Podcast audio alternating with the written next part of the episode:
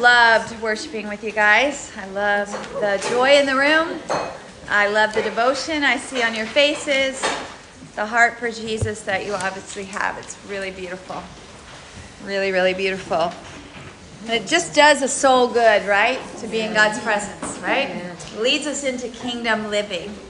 And I hope that your soul is more filled with that richness that we've been experiencing all weekend. And now here we are at Saturday night. And you know what? Being in God's Word does a soul good, too. In fact, I believe it does a soul real, real good, all right? See, I don't know if you have caught on to this theme or not that's really running through all of the Sermon on the Mount, but there is an unmistakable connection between God's Word and God's kingdom. Have you seen it?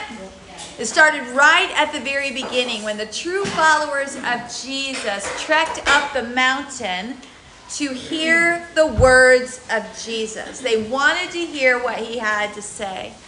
And then in verse 17 and 18 of chapter 5, where Jesus told them that he would keep his word. And he said, I didn't come to abolish the law or the prophets, but I came to fulfill them. And then he told us how blessed we would be if we kept his word, right? He told us that in verse 19 of chapter 5 when he said, Whoever keeps and teaches my word will be called great in the kingdom of heaven.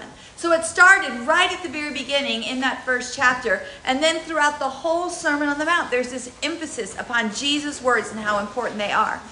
I mean, remember, he said over and over again, six times, he said, You've heard, but I say to you. He wanted them to hear what he had to say. And then when you get to the very end of the whole sermon, it says, Therefore, everyone who hears these words of mine and acts upon them will be like a person who builds his house upon the rock. So, the running theme all through it is draw near to his word, right? Take his word in, keep his word, act upon it. So, you cannot say yes to the kingdom of God without saying yes to his word. They're absolutely connected. So tonight, that's where we're going to land, all right? Saying yes to his word. So I want us to look for a moment at the very last verse of chapter 7. At this point, Jesus has finished speaking. He's finished speaking, and excuse me one second. Let's switch on me. Jesus has finished speaking, and then we find that Matthew writes in verse 28 that once he finished speaking, something happened. And so I want Rebecca Simmons, if you will share those verses with us in 28 and 29. The result was that when Jesus had finished these words, the multitudes were amazed at his teaching. For he was teaching them as one having authority, and not as their scribes. Yep. See, this tells us the response of everyone on the mountain that day, right? What happened inside of them after they connected to the words of Jesus. And what was it? They were what? They were amazed. Why? Because Jesus' words had authority beyond anything else they had ever heard. We briefly mentioned this on Thursday night, but I want to um, track back to it for just a minute again tonight. See, really, the bookends of these three chapters, at the beginning and the end, emphasize the authority of Jesus' words. In verse 1, when they were first listening to Jesus, it seemed like he would have authority because it tells us that he sat down when he began to teach. And that was what the scribes and the Pharisees and the religious leaders did at that day. But when he was finished, it says they were amazed at his teaching because he was teaching them as one having authority and not as their scribes. In other words, they thought he would be like their scribes, but by the time they got to the end of the sermon, they realized he was way more than their scribes, right? What the scribes had to say didn't even compare to the authority that he spoke with.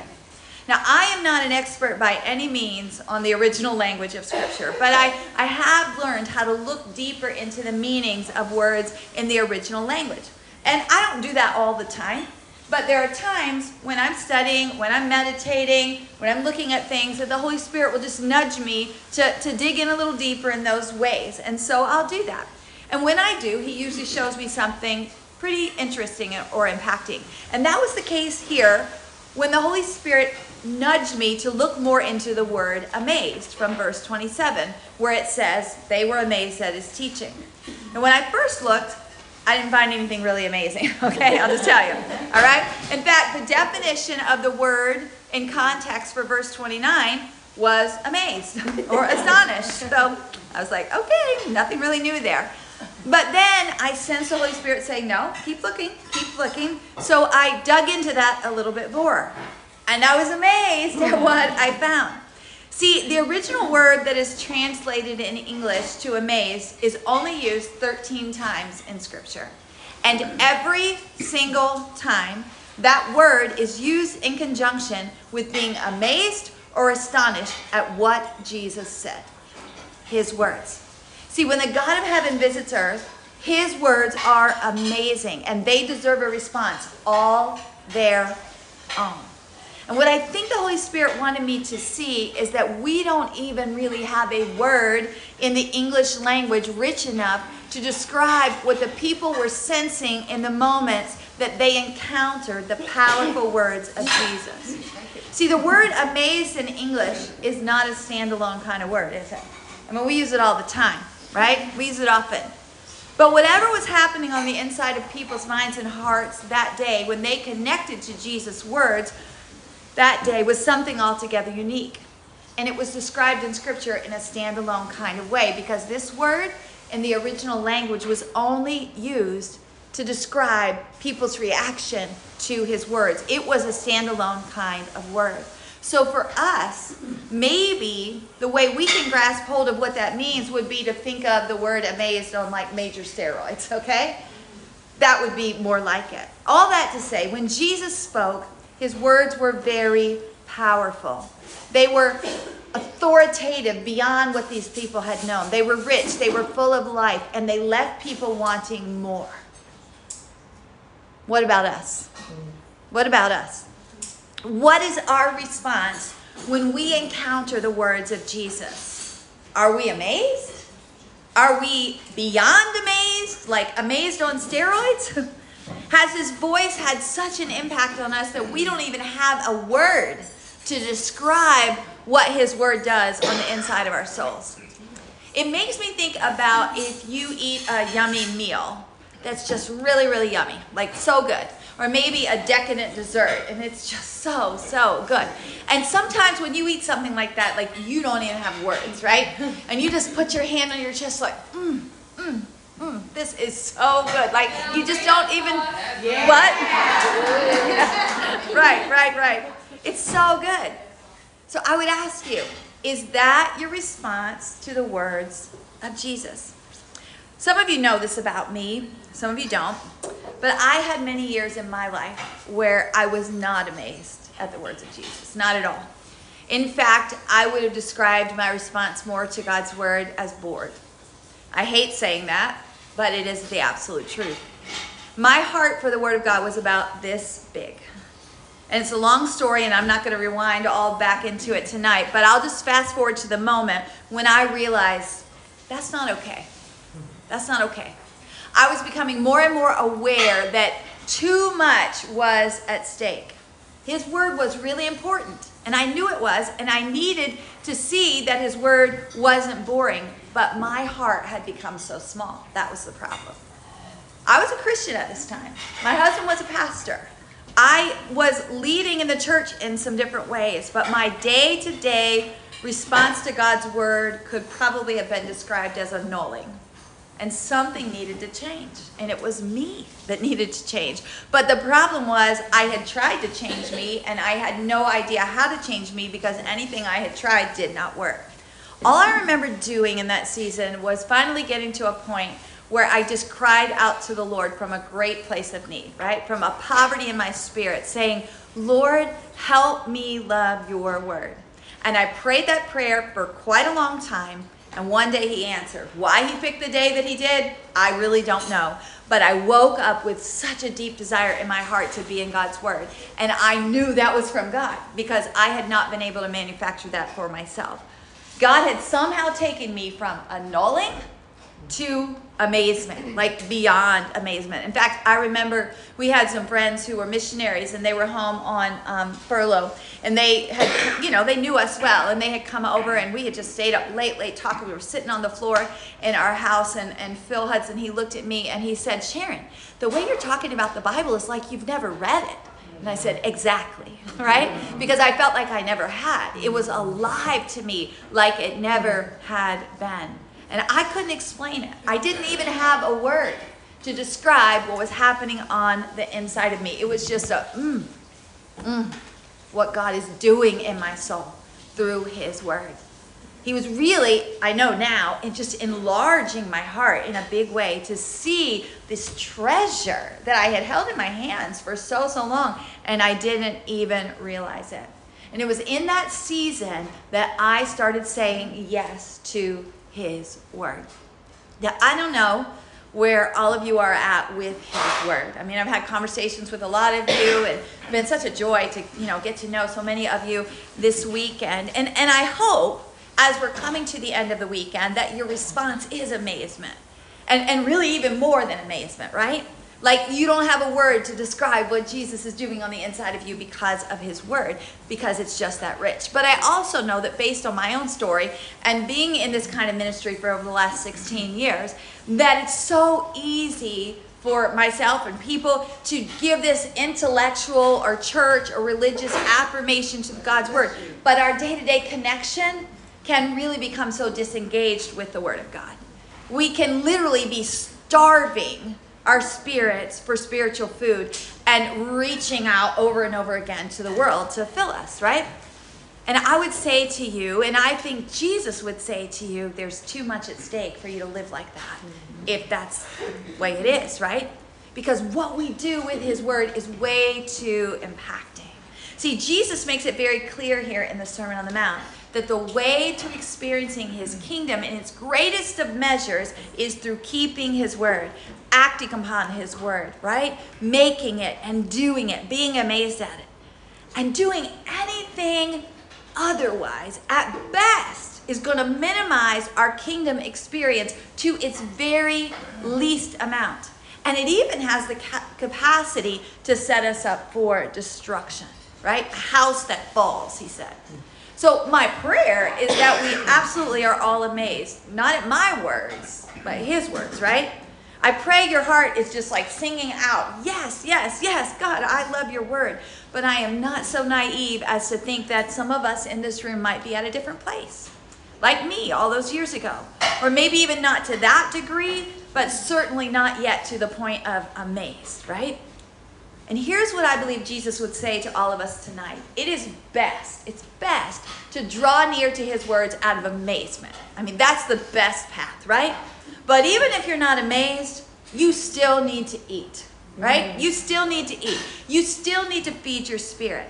See, if we never ate physical food, right? If, if we never explored the goodness of, of the food that we can eat physically, we would never discover all the really amazing food there is out there, right? I mean, we would never know about salted caramel or blackened salmon, right? Or cappuccino crunch ice cream. Those are some of my favorites. You could fill in your own in the blanks, right? But the same thing is true with God's word.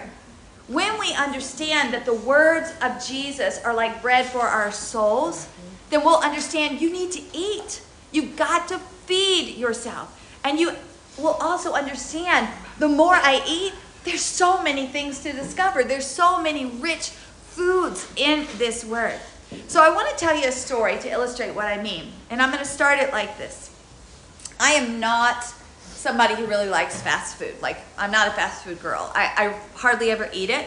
And and there are some fast food places that are on the I will not ever eat at that place. Okay? And Bojangles would be on that list.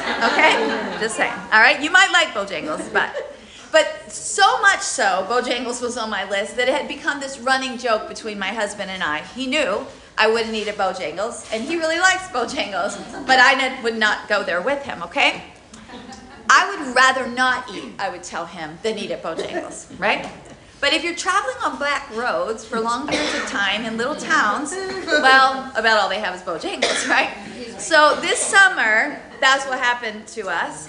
And I was starving. I was starving. So you know what? I broke my rule and I ate at Bojangles. And you know what? The French fries I ate were probably the most amazing fries I had ever had. and my husband has not let me forget it, for sure. All right, funny story, but here's the point. We need to eat. You need to eat. Your spirit needs food just like your body, right? Or it's going to become tired. It's going to become lifeless. It's even going to become disease. So you have to eat something. Now, we all know with physical food, fast food is not an ideal diet to eat every day. If you do, you should talk. We should talk, all right? there is better stuff to eat, all right? But it is better than nothing. Like, it's better than starving. And you might even find some treasures there, like I did at Bojangles, all right? so, so let's think about this for spiritual food, all right? A fast food diet is not your best option. Mm-hmm. It's just not. Every day, all right? Now, by fast food, I mean things like a quick devotional read, a, a glance at your Bible app for the verse of the day, right? Those, those kind of things. That's fast food. And why are they not best? Because they're processed, okay? They're processed food. They're not nutrient rich. And your spirit needs more than that on a daily basis. Or if you're just getting that quick little verse on the Bible app, you know, that's like, you know, grabbing a cracker on the way out the door and expecting it to sustain you, you know, for the whole day. It's just, it's not enough and it's not nutrient rich. But there are some days when fast food is all you can get. So it's better than nothing. See, ideal food spiritually is a nutrient rich meal where you are eating the whole food of Scripture, like you and your Bible, right? I mean, we talk physically about eating whole food and how much better whole food versus processed food is for us. And several years ago, when I was really transitioning into that more in my own life, um, one day I was out walking with the Lord. So much good happens when I'm walking and praying with the Lord. And just out of nowhere, He just spoke to me. He said, What if my people ate clean? And it just like it just really pierced my heart because we eat so much processed food in the church. We do. And and if we eat that whole food, it's better for us. But there are days just like in real life, maybe you're on a back road and you can't find anything else other than Bojangles, right? Or, you know, you're just in such a hurry that day, you've got so many things on your plate, or some emergencies happened, or whatever, and you do have to do that fast food physically. And there are going to be some days like that for us spiritually. They should that should not be the norm, but it should it, it will happen sometimes. So this year, I created a little Bible study tool to help on those kinds of days, and I'm calling it a fast food Bible study. And we're going to use it tonight in just a few moments, okay? Now, honestly, I'll tell you, I kind of cringe at the title because I'm not a fast food kind of girl. And I don't want to promote that kind of eating spiritually every single day. Um, however, I do think it fits for what the tool is and there is a place for it on the days we need it because it would be better to eat something, right, than to not eat at all. But I do want you to know, once we give it to you, I'm not encouraging you to do this every day, all right? Just like I wouldn't encourage you to go through the drive through every day either. But I know there are some days you have to. So we're going to use this tool tonight, and it can be like a tool for Bojangles on the back road kind of day. It could be that. Or I would really rather you think of it more like Chick fil A, okay? Because to me, Chick fil A is like, if I have to eat fast food, it's at the top of the list, right? It's at the top of the list. It, it's, it's like classy fast food, right? All right. So you can think of it how you want, but just know that's kind of the way I'm, I'm thinking of that. All right. So, for the days you need it, for the seasons of your life where maybe you're just not super hungry spiritually, where maybe your yes isn't one of amazement, but you still need to eat. And hopefully, eating something is going to be better than nothing, and it will draw you back for the richer meals. And you will even find some things in doing that fast food that are really, really good, like the Bojangles French fries. So, hopefully, that all makes sense. But let me tell you more about this tool that I'm talking about. In just a moment, we're going to put it in your hands and we're to give you time to work with that so you can kind of practice through it and then we're to come back and we're to discuss you know what we found. And actually um, what we have for you tonight is what we're to call a happy meal okay? So the ladies are to bring that into you right now and your fast food tool is to be in your happy meal. So the ladies are bringing in those boxes for you. You get a happy meal You get a prize. There's prizes in there. so, so let me tell you this. You can kind of listen as you're getting your box. Now, just like with a Happy Meal, there's a toy in there. But what do you tell your kids? You have to eat first. You have to eat first, okay? So I want you to reach in there and get this out first and then close it up and set it to the side. Don't look at all the other things. We're going to eat first, ladies, okay?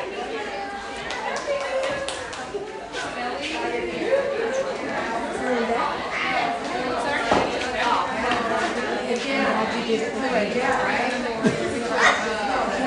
get out your tool. You can even just set your box under your chair if you want. That might give you some more room there. Okay. You can see on the side of the box, we're calling this Saturday night in a box. Okay. And our whole night's experience is really included in that box, and we'll explain that more as we go. But the first part of our night tonight is this fast food Bible study tool. All right. And I'm going to talk you through how to use the tool. All right? Hopefully, we're going to have a really good time tonight.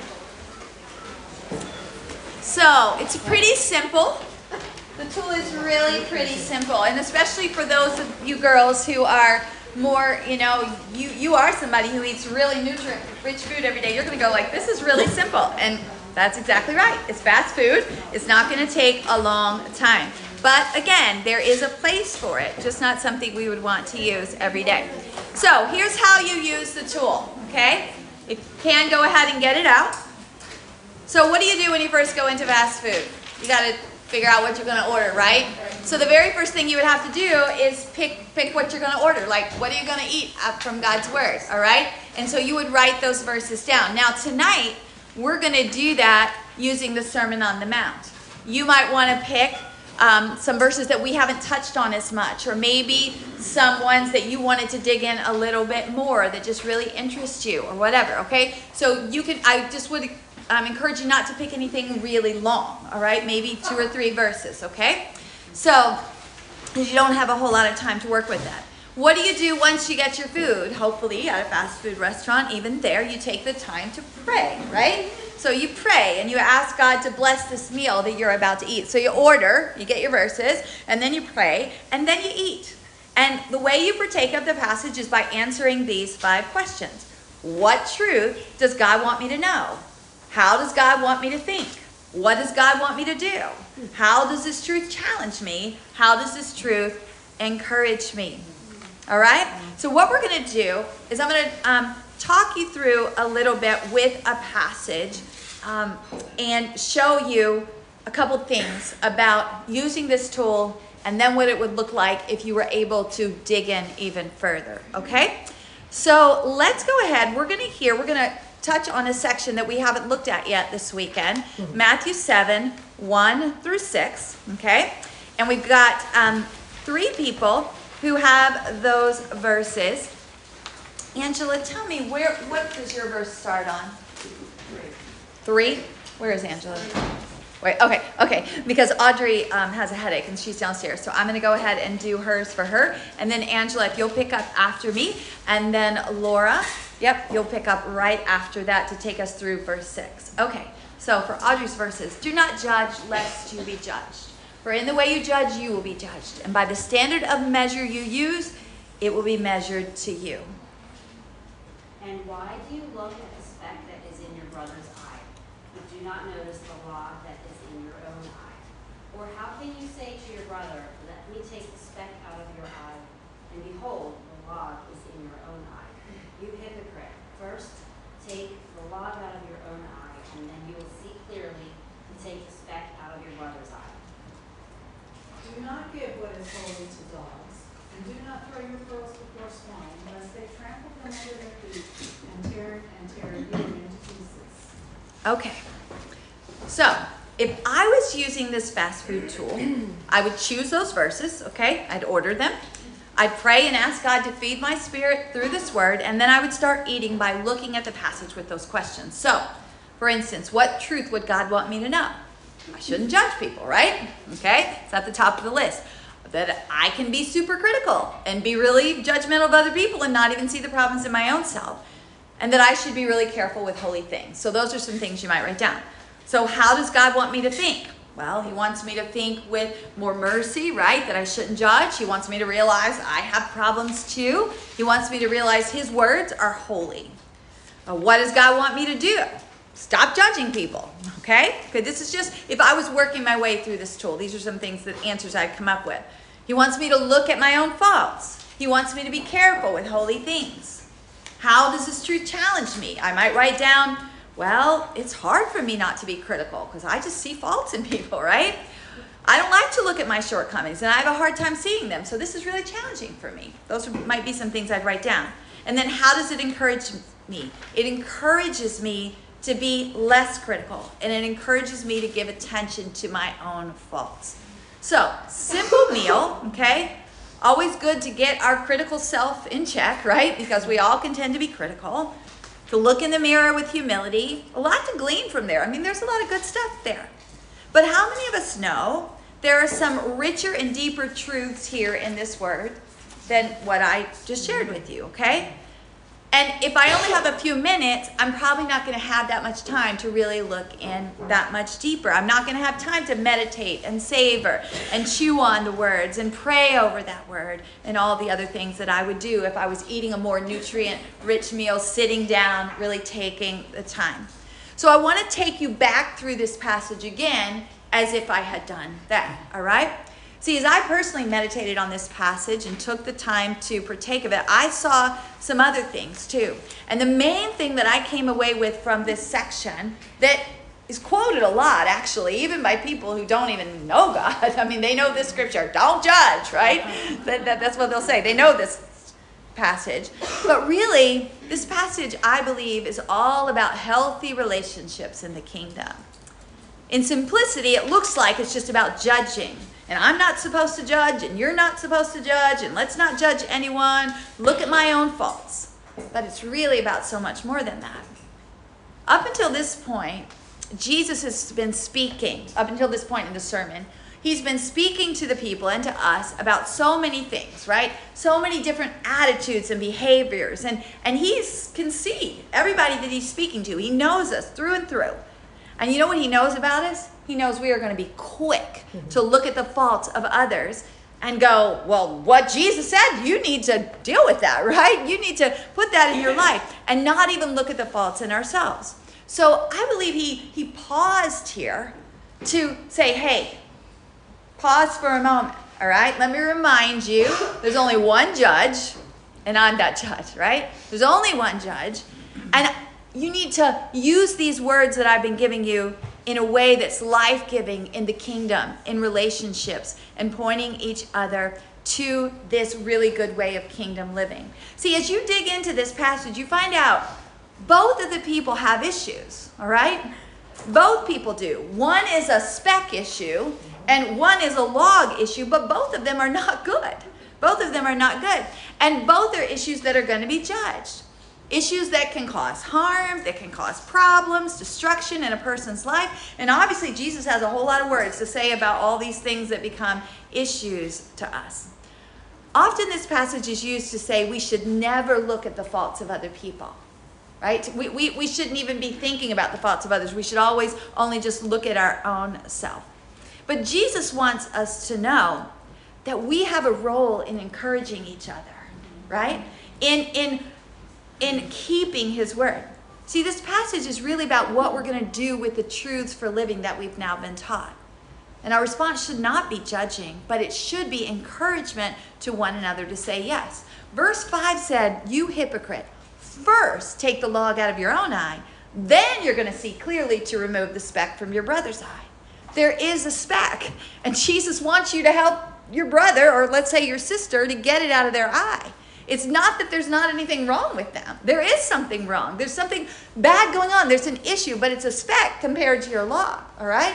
But he's still expecting there to be this mutual exchange of helping one another to walk forward in these words that he's given them. There's an obvious acknowledgement something's wrong. You see the speck. And it's not that Jesus wants you to just ignore it and, and never say anything about it and just focus on what's wrong with you. He wants you to address it with a pure heart. He wants you to deal with your own self first. And he wants you then to help your sister get that speck out of her eye because you care about her and you care about her place in the kingdom. And you care about her greatly experiencing the blessings of the kingdom. Not because you want to be able to have a reason to justified reason to condemn her right? It's a pure heart a pure heart to your sister. But there's this mutual exchange of sharing the word and urging one another to say yes to the things of god. Jesus absolutely wants us to help one another get the specks and the logs out of our eyes. He does. But he knows our tendency would be to jump way ahead of that and just go to judging. So he says, deal with yourself first. And after meditating on that, I began to see this is not just about judging, right? And it's not that just simple, oh, never judge anybody. You shouldn't be able to judge me. God's word says don't judge, you know. Actually, we are to have a critical eye for one another. We're supposed to be spurring one another along, but in a place of humility and a pure heart. And then you get into verse 6, and that would be one of those ones that, like, why is that even there? it doesn't even seem to make sense. It's like you just totally changed the subject there, Jesus. And I had to really ask him about that for a while and talk to him about that. But really, what he's saying also is in that keeping of his word and using it to get the speck and the logs out and those mutual ed- mutually edifying pure-hearted relationships we have to be careful to realize that the words that he's been given us are holy words. They are sent from heaven. And there are people who are not and you're going to be in your life who are not at all interested in the sayings of jesus. And so you it's not a wise thing for me to if i see something in a sister you know, just somebody that I know, another female that I know, to go to her who I know she doesn't even respect God. She doesn't respect the Word of God. For me to try to use the Word of God is like throwing, what does he say, um, something holy to dogs and pearls before swine. And what he's giving us wisdom, it's just going to backfire on you because there's no respect for the Word of God we keep this in the family, right? We keep these words and this this edification, this humility for one another in the family. It's not that you don't show love and care to people who don't know Jesus and don't respect his words, but using these holy things, it's not going to produce anything valuable because they don't respect it. And it'll turn around and just backfire on you. You'll get trampled down by it. So he's telling us how to use these words. But if we just have a quick meal, we're probably not going to see all that. And so I wanted you to see the difference with just a passage of a quick, you know, fast food meal versus more time in that word. Does that make sense? Does that make sense? Okay. And hopefully that encourages us that, you know, we don't want to eat that fast food every day. But I do want you to use this fast food tonight.